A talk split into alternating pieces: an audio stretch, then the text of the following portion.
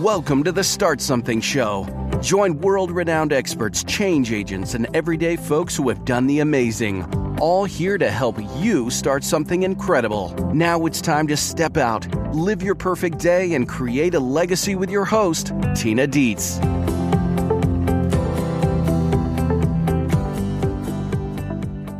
Hello, my lovelies. This is Tina Dietz, and it's time for another episode of the Start Something Show. Today on the show, we're welcoming Marilyn Suttle, who is a goddess of customer service, and she's going to talk with us all about why customer service is so important and how to turn some of the most difficult customers into our biggest fans. Well, yay! I think we all need that one for sure. Well, we're going to get to that a little bit later in the show, but today it's time for everyone's favorite segment Don't Be That Guy. And remember, if you have a Don't Be That Guy, you can hashtag not that guy on Twitter and tell us your experiences with people, places, and things that just really should not be in business. So today, our featured Don't Be That Guy is conflict avoidant disappearing guy. Okay, so conflict avoidant disappearing guy is the guy who every time there is an issue will fall off the face of the planet. So it might be in conversation, it might be an email, you might be a contract negotiation, it could be a customer service issue, maybe it's a money issue. This tends to come up a lot whenever money is involved. And the person that you're dealing with, or God forbid, maybe it's you, falls off the face of the planet, falls out of communication, only to maybe arise weeks or months later with a, oh, hey, this got lost in the sauce, or, oh, hey, I didn't think it was that big of a deal, or, what? What are you talking about? You know, success is really paired with being in communication. So it's super, super important to face this stuff head on. So especially when you're dealing with money, if you've got a contract that isn't working out and you, or you can't fulfill it, if you don't have the money, if something has happened or things aren't working the way you want, getting communication about it, you can really work out major issues if you're just willing to reach out and say, Hey, X, Y, and Z really isn't working for me. Or, you know what? I'm in a bad situation financially. Here's why. And can we work something out? Most people are fairly reasonable human beings if you deal with them reasonably. I know sometimes it doesn't look like that on the surface. And actually, we're going to be talking about uh, reasonable and unreasonable people a little later in the show today with Marilyn Suttle. But don't disappear on people. Don't be that guy. If you've got a Don't Be That Guy segment that you'd like to feature on the show, remember you can hashtag not that guy on Twitter or go back to the startsomethingshow.com to the contact us page and shoot us an email. We might feature You're Not That Guy on the show and talk about you on the air and say nice things about you. Yay! Okay, there's my soapbox for today. And now we're going to get on with our fabulous interview. Today on the Start Something show, we're welcoming Marilyn Suttle, the president of the Metro Detroit based personal and professional growth training firm Suttle Enterprises. As the co author of the best selling business book, Who's Your Gladys? How to Turn Even the Most Difficult Customer into Your Biggest Fan. Well, I can't wait to do this conversation with her. She's also written the award winning Who's Your Gladys customer service blog. Marilyn's business trainings focus on creating connected and positive relationships with even the most challenging people and we do know some challenging people, don't we? And there's an emphasis on emotion management and self development. Marilyn's clients, she's got an incredible client list here Fortune 500 companies such as Ford Motor, Pfizer, Visteon, associations such as the Association for Child Abuse Prevention and the Association of Administrative Professionals, and educational institutions such as the University of Michigan and Clemson University. And Marilyn is regularly sourced as an expert in major media outlets such as Ladies Home Journal, U.S. News and World Report, and Inc. magazine, just to name a few. You can check out her award winning blog and all kinds of information, as well as the book at who'syourgladys.com. Marilyn, thanks for starting something with me today. Hey, Tina, I'm glad to be here. Yeah, I'm really happy to have you. This is really, really cool and a topic that we have not gotten to cover yet. Oh. And I'm really excited because you are like the go to person for customer service. Well, I have put my heart and soul into this because it's a passion of mine. Yeah, and it's not just the Fortune 500 companies, it's really holographic what customer service needs to be all the way from being a solo entrepreneur to the largest companies out there, isn't it? Oh, yeah, it's really a mindset and a skill set that no matter what kind of business you're in, you're dealing with customers and you're a customer yourself. So it applies just across the board. That's so cool. Well, take us back to when you were getting started in, in your businesses. When did you know you wanted to change your life and start something? Well, you know, I think it started, I have to say, when I was about four years old, which might sound strange, but no, father, most of the folks on the show start somewhere between the ages of four and 13 in their stories. So know, it's kind of cool. true. Yeah. And my dad owned a bar, and during the day, he would take me with him to the bar while he prepared it for the evening and the love and care he put into making the floors shine and making the the countertops glisten and how every attention to detail he had he took such pride in it. It really made a big impression as a child. And my mother also owned her own business till she was 90 if you can even imagine. 90 um, she had an income tax business and her clients loved her. She loved them. And it was very difficult for her to retire. And people were very upset because she, they loved her. So I got to see two big role models in my life passionate about what they were doing. And it just struck me that, wow, you know, this is, this is meaningful.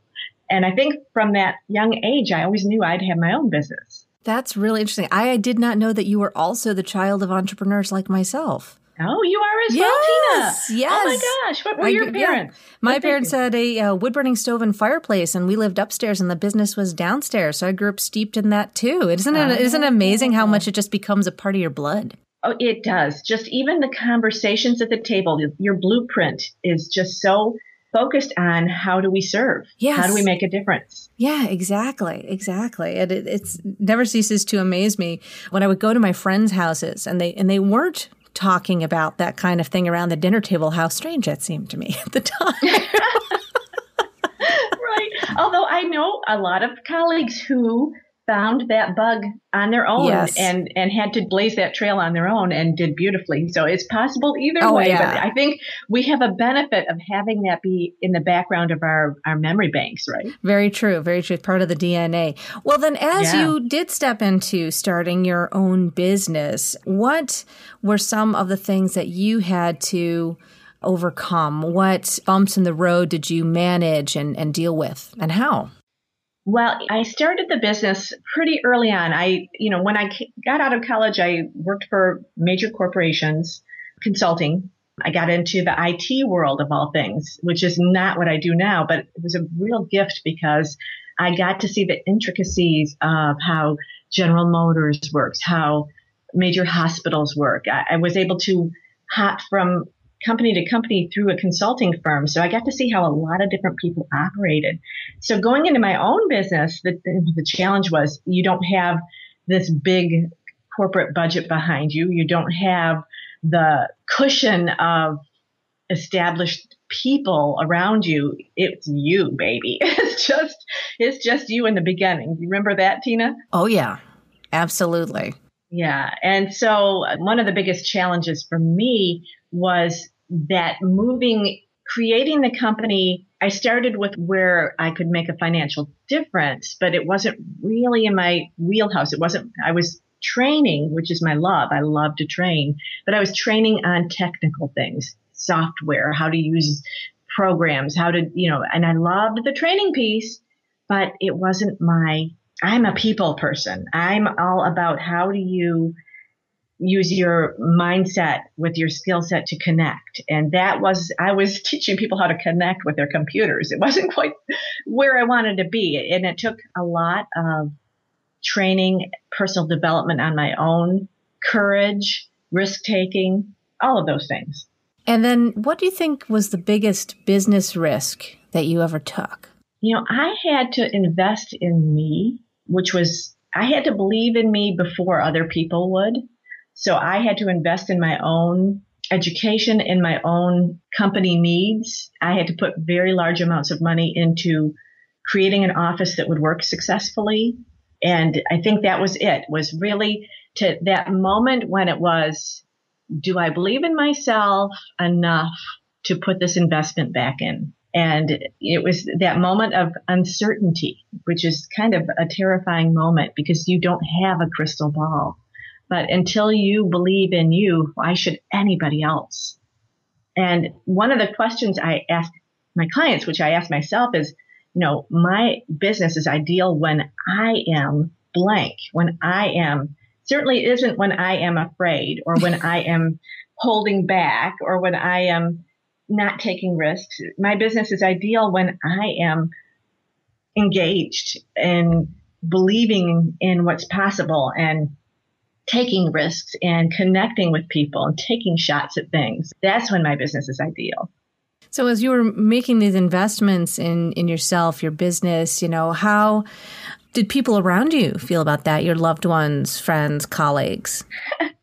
I still don't think everyone in my family quite understands what are you doing? You know, what, what do you mean you're getting on a plane again? Do you really want to get on a plane again? You're going, you're going on a stage. Why, why do you want to do that? they don't get it. but they, you know, and pieces of it they do get. You know, when I have a really big success with a client and, and you know, it's very obvious that things are going well, or when the book is released. But even in the writing of my book, it's like, why do you want to do that? and that's really important. What I, one of the biggest things I learned is you can't rely on your lifetime friends or your family to help push you forward necessarily. You need to create business friends who, who are doing the same thing you are. Like I have a mastermind group and man, that book came out of that mastermind group because everybody was like, I just put it in the air. I want to write it. And then they all held me accountable. Let's talk about your, I want to talk about your book. And I also uh, want to talk about this mastermind because it is a common misconception that, you know, when we, we get all excited about our entrepreneurial seizure, as they say in the E Myth, and, you know, we go out and it's like, yay, I'm creating this. And then the people who, love us in our lives often just it's like blank stare crickets fart in church you know you pick an analogy and we're like well wait if the people who love me don't think it's a good idea, it must not be. And that is not anywhere near the truth. Right. Yeah. Right. Yeah. We have because to have those business people. Doesn't necessarily work for us. Yes. We have to have that locus of control inside. Exactly. Exactly. So then how did you, it, was it through your personal training and development that you developed these new groups of people, these new tribes that you then, that eventually ended up being part of your mastermind? Yeah, you know, it was fun, a funny thing because, like I had said, I was very much in the technical world, and in the, I guess it was 1981, something like that. I wanted to take a Dale Carnegie class, and at the time we really couldn't afford it. It was like $800 or something at the time, and I had little babies and a business that we were trying to launch, you know, and I never played the lottery ever, ever, ever. And I played a four number thing just on a just on a whim and won eight hundred dollars. Oh, get so, out! Really? I know. It's like, come on. Oh, that's like, awesome. You can't even write that in a script and have it be believable. No. But it happened, and I took Dale Carnegie. That's that's the kind of passion I had for that. It's like some people would say, "Let's take a vacation." No, I want to take a Dale Carnegie class. And from there, I took a lot of a lot that just like lit me up, and it really re- had me realize, oh, this communication piece, this is where it is. And so, re-educating myself and connecting with one of the best things I ever did was before Jack Canfield, the Chicken Soup for the Soul guy, was big, back when he was just releasing his book, just real early on. I took a 10 day workshop with him that it was really pivotal for me. We didn't go to the fancy hotels he's at now. We were in college dorm rooms with no TVs and it was like 14 hour days. He had a big sign that said, you'll sleep next week. And we, we dived into every issue that might stop us from being unstoppable. It, and he doesn't even do some of this anymore. We dealt with our biggest fears. We dealt with our roadblocks. And one of the things he said to me was, Marilyn, you got to join the National Speakers Association. And I didn't even know what that was, but I signed up the next day because I, I had a, enough going that I you have to have a certain amount of speeches a year or make a certain amount of money. And I was there. So I joined it without even knowing what it was. And through them and through Jack, I learned about masterminding. And through these different groups, you connect with like-minded people who are passionate entrepreneurs. Now, my parents were passionate entrepreneurs, but from a different era, from in, in a you know a very different kind of work. So, as much as they understood the entrepreneurial part, they didn't quite get the the you know speaking part. They don't get the social media part as much, you know. So I had to find my people for that. And so that's how that evolved. And so you that you must there must have been something in you that saw that potential with Jack Canfield's work. I, I know that you have a long time collaboration with Jack. Is that right? Well, now I speak on his stages. Now he brings me in to teach his train his trainers, which is phenomenal to have an hour and a half on his stage like that. And he has endorsed both my this book I have out now and the one coming out in the fall. And just it's turned into a wonderful relationship over the years.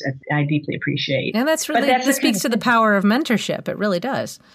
Absolutely. Yeah. And when a mentor helps you and you actually achieve what this mentor is trying to help you do, it develops a friendship, a kinship.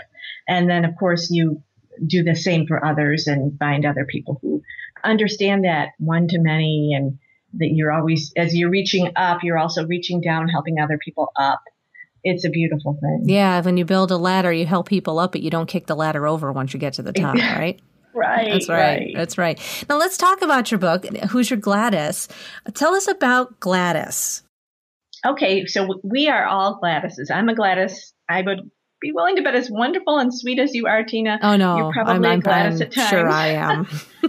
Gladys is the one who just doesn't hold back. She's going to tell you when she's unhappy, and she's uh, a Gladys is a customer who pushes your buttons. So different people have different ways of having their buttons pushed. So some might be really pushed by the person who's cold and you know aloof and another person is the one who's in your face is the one that bothers you so what I did is I spent a year and a half interviewing companies like Singapore Airlines, Paul Reed Smith Guitars, hospitals, uh, pipe companies, uh, even Jack Canfield's company. I went to 10 different industries and they opened their doors. I got to speak to all levels of management and to their frontline people and find out, you know, who really triggers you? How do you deal with it? And I went to the companies that were doing well during the economic downturn. You know, they were the ones who really got it.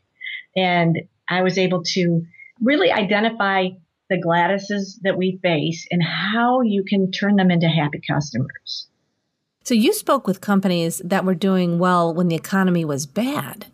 Oh, when it was tanky. Oh, yeah. that makes oh see, I love that because you know yeah. when you know you're doing well when things are lousy, you really got something going on. Well, what were some right. of the things that you found in terms of common threads? One of the threads that everyone had was a real clear definition about making mistakes. All of the companies that made it into the book had a belief that mistakes are tuition towards your education, that mistakes are accelerated learning, that when your staff makes mistakes, you don't want them to hide, hide it and hate themselves. You want them to share it and learn from it. And it takes a leader at the top, whether you're a solopreneur, notice if you're beating yourself up or, you know, afraid to take a chance because you failed once, or if you see it as, you know, you are failing forward. In other words, every failure is actually an off course, but in the right direction because you're learning something that puts you on course. I really love that. These all these companies had that same orientation toward that. It was amazing. They said it in different ways, but that that was the overall arching message was that you know one of them I, I just love this. It was a builder, and they would bring the young uh, by young I mean new staff, not necessarily young age wise, but they would bring the new staff into meetings with the established leaders and have them listen to how they handled mistakes, listen to how they handled their own feelings about themselves when they made a mistake. And it was really, you know, you may have heard what is his name, uh, Jack Welch, in his book. He talked about um, he made a mistake that caused a building to blow up, and he thought for sure they were going to fire him. So he got his letter of re- resignation up, written and ready. He went into his boss, and his boss said, "We just invested a million dollar building in you. We're not letting you go. You that was a, a million dollar lesson." So uh, this is the kind of thinking that you need to be a risk taker. And I believe it's Google that if you go to your, your review, your work review, and you haven't made a mistake since your last review, they boot you because it means you're not taking risks. What a fascinating orientation. We're so tend to be so risk averse uh, right. because something bad might happen. The other shoe might drop, and we might X, Y, Z. We might feel bad. We might be embarrassed. We might lose our jobs, whatever. To have an environment that actually encourages not necessarily reckless risk taking, but you know, expansive risk taking, and then you know is willing to go through the process of improvement that yeah, yeah that that improvement. So you know, and it's you said you're having another book coming out based on based on Gladys. Tell us some about that too. That's coming out right. this fall. This fall, and it's called Taming Gladys. what it is is it's a 12 week guide. It's it's called um, How to Create Fierce Customer Loyalty in Just 12 Weeks. So it's a 12 Perfect. week guide, and it's really comprehensive. Whether you're a solopreneur, if you're a manager with a staff, it's wonderful because it walks you through what to do week by week. Well, you know, one of the th- um, studies that really stood out for me that I reference quite often was that huge Gallup worldwide study they did on the state of the global workplace a couple of years ago. And mm. uh, it, what always stands out for me the most, besides the fact that you know, 75% of people in the world are disengaged in some way from their work, was that they, digging down further, they found that mostly the source of that was management and right. misguided management and, and actually yeah. being a leader. So does your book provide some resources in, in that vein to really help people become leaders? Because, you know, if you become a manager, you're not necessarily becoming a leader. It's not bestowed on you with some sort of divine intervention, right? You, there's learning that has to be done. I think a lot of people might be concerned or embarrassed or not know which way to turn. It sounds like this book might be a good resource for that. Absolutely, because people tend to get promoted into management. So they do good at their job, but they're not, management is something, a whole new animal. Like, how do you inspire people? And I've heard such horror stories from people who have managers that make them leave their jobs. And, and nobody intends to wake up in the morning and uh, disengage their staff. A lot of it is you don't know what you don't know. So what this does is what we took six companies through this program before we wrote the book and you know put it in this format. And it really gave them ways to acknowledge their staff ways to get their staff to own your customer culture. Because there's the way we do things in quotes that's like yeah lip service. And there's the real way we do things. Yeah. So getting those to line up is really about how the manager walks his talk or you know, how she is behind the scenes. Because what happens on the inside of a company will eventually show up on the outside and how they treat their customers. Well, let's go back to Gladys for a minute. And uh, I have known myself to be uh, a bit of a Gladys to be, demand some pretty high standards from mm-hmm. companies or people that I'm, you know, that I'm working with. And what's something that you can, we all deal with difficult customers. What's something that you could say, you know, what's a key piece of turning a difficult customer into a good situation? Having them come back or be loyal or even become a fan? Well, a lot of it is how you deal with their upset because you're going to, it's not a matter of if you're going to have an upset customer, it's when it's going to happen. And typically, you know, people feel that not in their stomach, you feel a little bit of a threat. It's that natural feeling. And we've seen all kinds of social media disasters where people handle it poorly. But one of the easiest. It's just like a quick little step by step thing. If somebody's complaining, the first thing you do is say, thank you for telling me and mean it because they're telling you something that maybe a hundred other people would experience and you, you don't even know. So if you can be genuinely appreciative, it's disarming. They're surprised and it takes them back for a moment uh, from that attack mode to what? You're thanking me? And, and then say, please tell me more. I really want to hear everything because not until all their upset comes out will anything good flow in. So be in soothing yourself while they tell you what's wrong, what they're upset about. Even if you don't agree with it, you can agree that they're unhappy and you want them to be happy. So a lot of it is how you think of that that complaint. So thank them, ask them for more. Then then say, "I'm so sorry, you're unhappy. a simple question like, what could we do to make this right? Or I'm here to make this right. What would make it right for you? Customers will often ask for far less than what you would offer them to make up. Mostly they just want to be heard.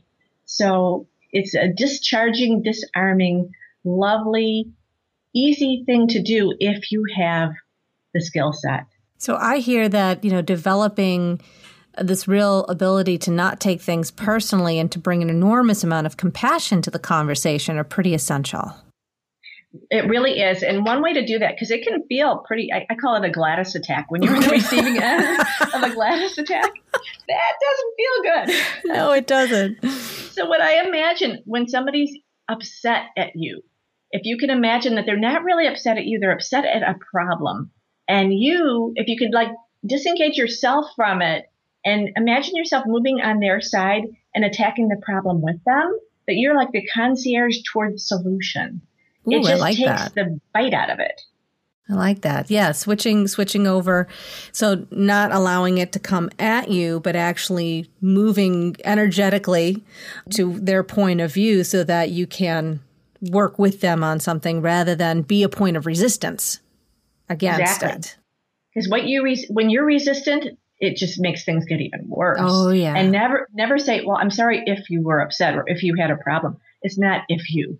They're upset. All that does is enrage somebody. It know, does. It's one of the biggest mistakes. It's like you know, like a false apology.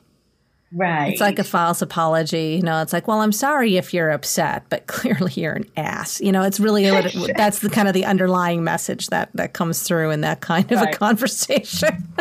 Well, I know you've been waiting on hold, but you know, Yeah, that but raises yeah. everything that came before it. yeah, and it pretty much negates all of that. So it's it's okay. It's okay to be apologetic about things. It's okay.